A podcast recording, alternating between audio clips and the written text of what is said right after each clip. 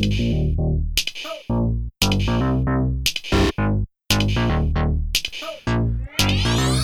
everybody, and welcome to another episode of Soccer, Foot, and Football. I hope you are all doing well. Today, we have our last episode of um, kind of my project series where I talk to you about uh, Turkey first and Germany and the UK.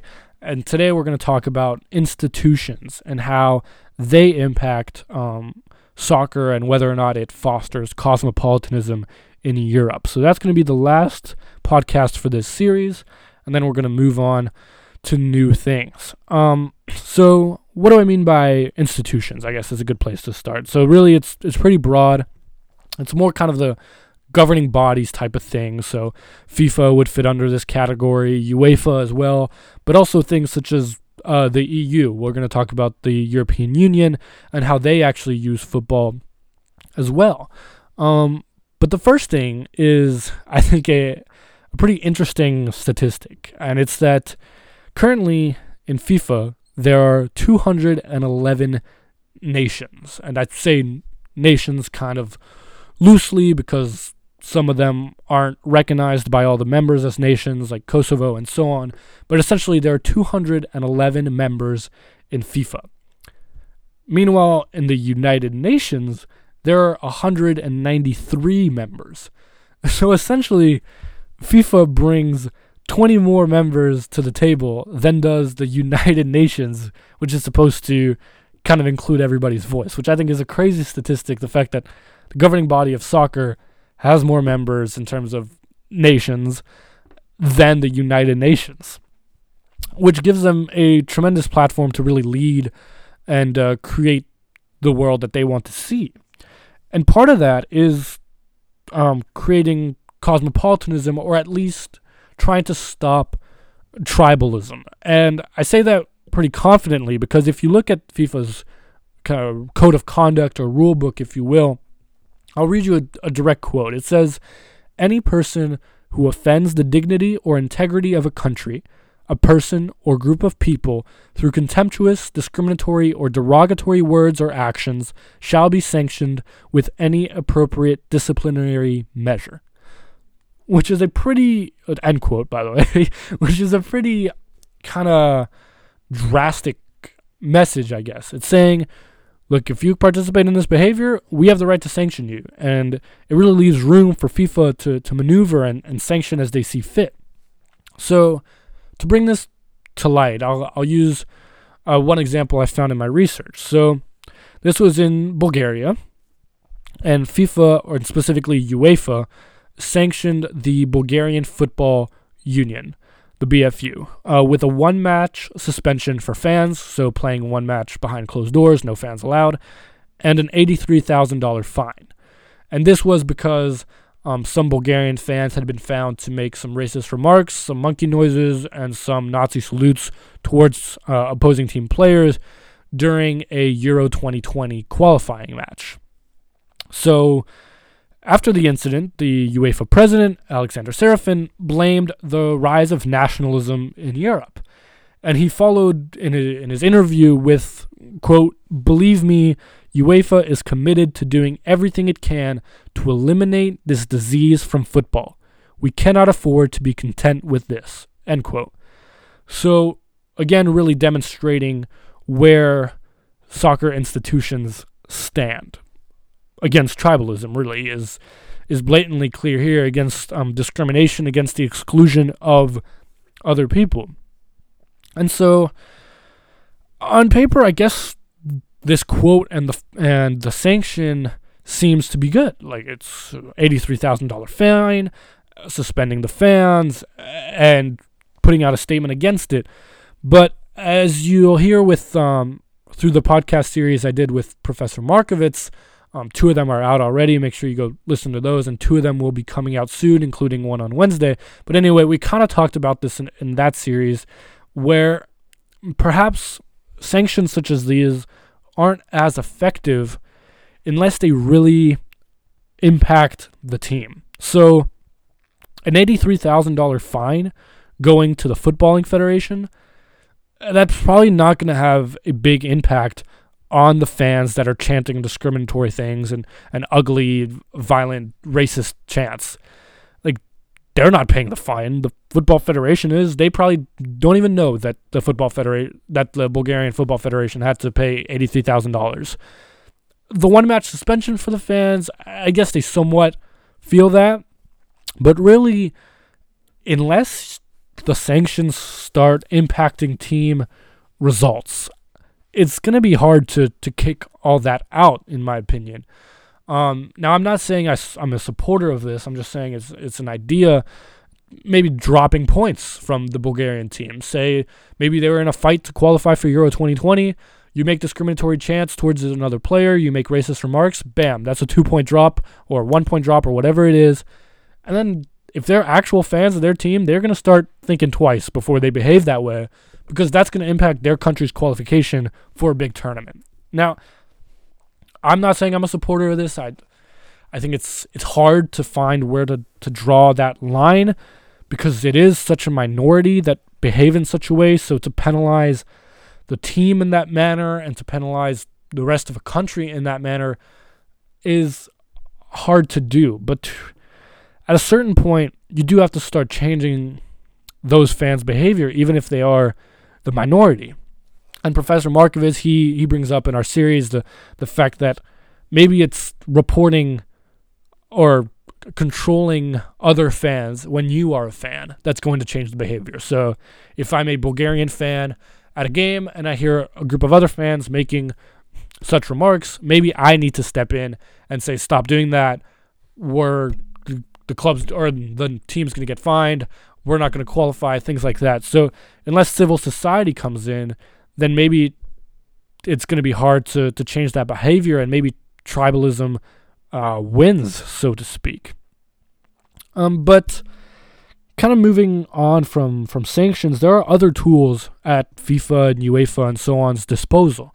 So, for example, they have campaigns such as the Say No to Racism campaign that FIFA promotes and the diversity award that they have that they give to an organization that promotes diversity and, and anti-discrimination through soccer and, and things of that nature. But as we talked about in the UK podcast, and as we saw with the statistics from Kick It Out and so on, the effectiveness of those campaigns is, is sometimes difficult to to really pinpoint.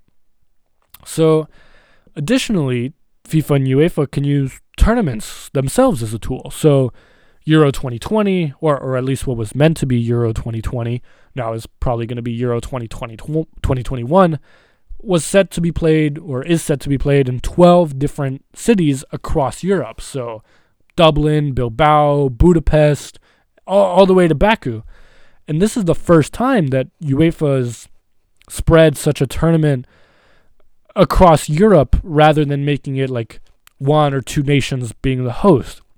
So I think I think this is a pretty good tool because it enables smaller countries to, to or at least countries without the economic capacity to host an entire tournament to still take part and host a couple games, which puts the spotlight on them, encourages other Europeans to come visit that country, and creates bonds and memories across all Europeans. So I think it's a it's an excellent tool that can really be used um, more consistently instead of having just one country play host, which is can also be great as we saw with Germany, but sometimes um, restricts smaller or less economically capable nations from hosting such tournaments. On the other hand, you have kind of the opposite stance. So FIFA sometimes actually bans fixtures between nations because of political tension instead of the other the tournament aspect where they promote people going to different countries. In this scenario, there are I think there are six banned fixtures in Europe for like security and, and political reasons. So Armenia against Azerbaijan, Kosovo against Serbia, Kosovo against Bosnia Herzegovina, and so on.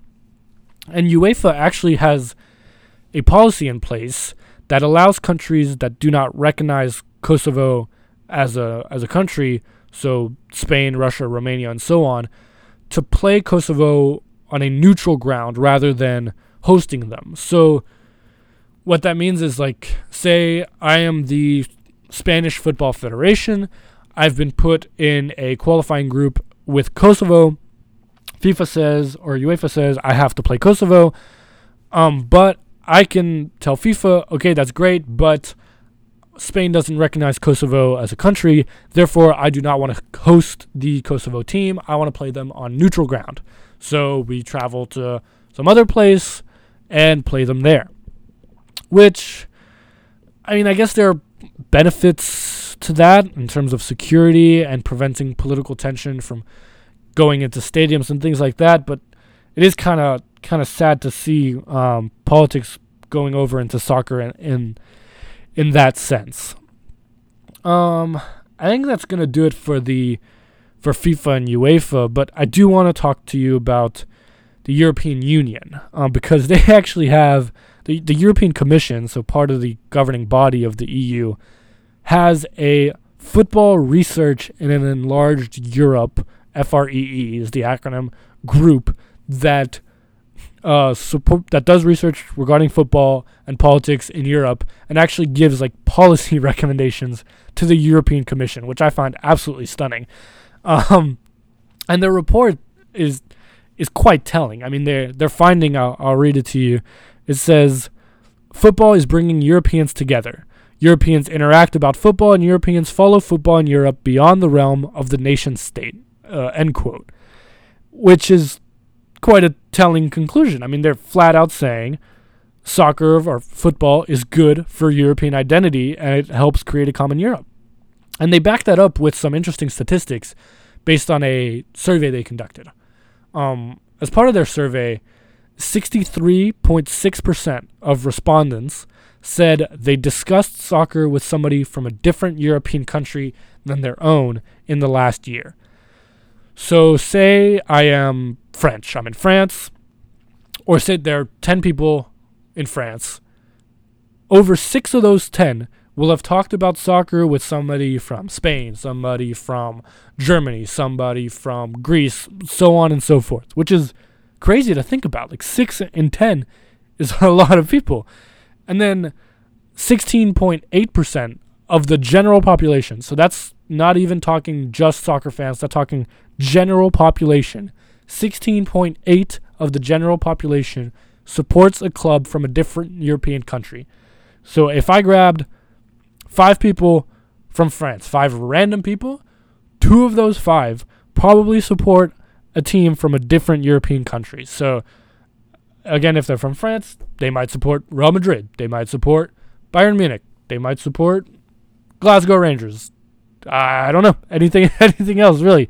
But again, like two and five, almost two and five, it's 16%, from a random sample say they support a club from a different European country, which obviously is going to promote some commonality across Europe. I mean, if you find people that support the same club as you from every country, you're going to have common memories with them of, oh, where were you when Bayern Munich won the Champions League? Oh, where were you when uh, Atletico Madrid won the Europa League and, and so on and so forth, to have those common stories with people you would otherwise not share anything with is is pretty crazy and does help kind of foster a, a common identity to, to work around and create links and show that people from Baku aren't different than people from Amsterdam. I mean, it's it's great to, to see in a way. And at the end of their, their report, the FREE has policy recommendations for the European Union.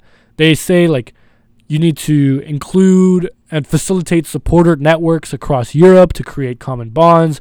You need to uh, use supporter groups to facilitate inclusion, and so on and, and so forth. So, although, like, the European Union itself is quite new, they understand that, that football, soccer, needs to be a part of EU identity if it's going to work, and that that in and of itself is is quite a telling fact. Um, that a governing body like that needs soccer to create a common identity really goes to answer the the ultimate of question of the project, which is has soccer fostered cosmopolitanism in Europe?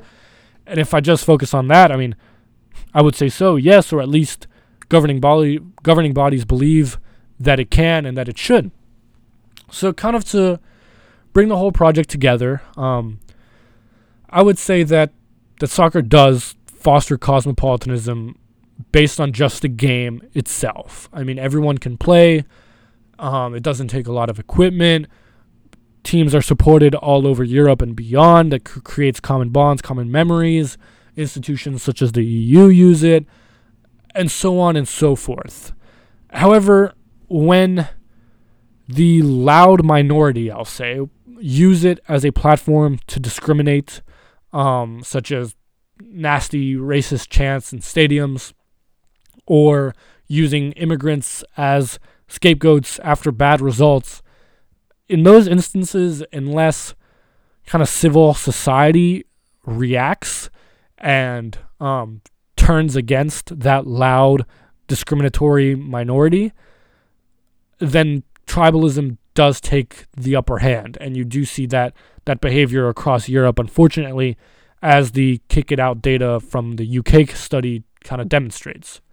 But if people react, if people say, hey, cut it out, if people turn against the uh, discriminatory minority, then you start seeing a movement of civil society really helping soccer take its natural course of helping people come together. And uh, I truly believe that's the case. And I think that's one of the reasons that soccer is such a, a wonderful sport, that it truly is global and it truly brings people together.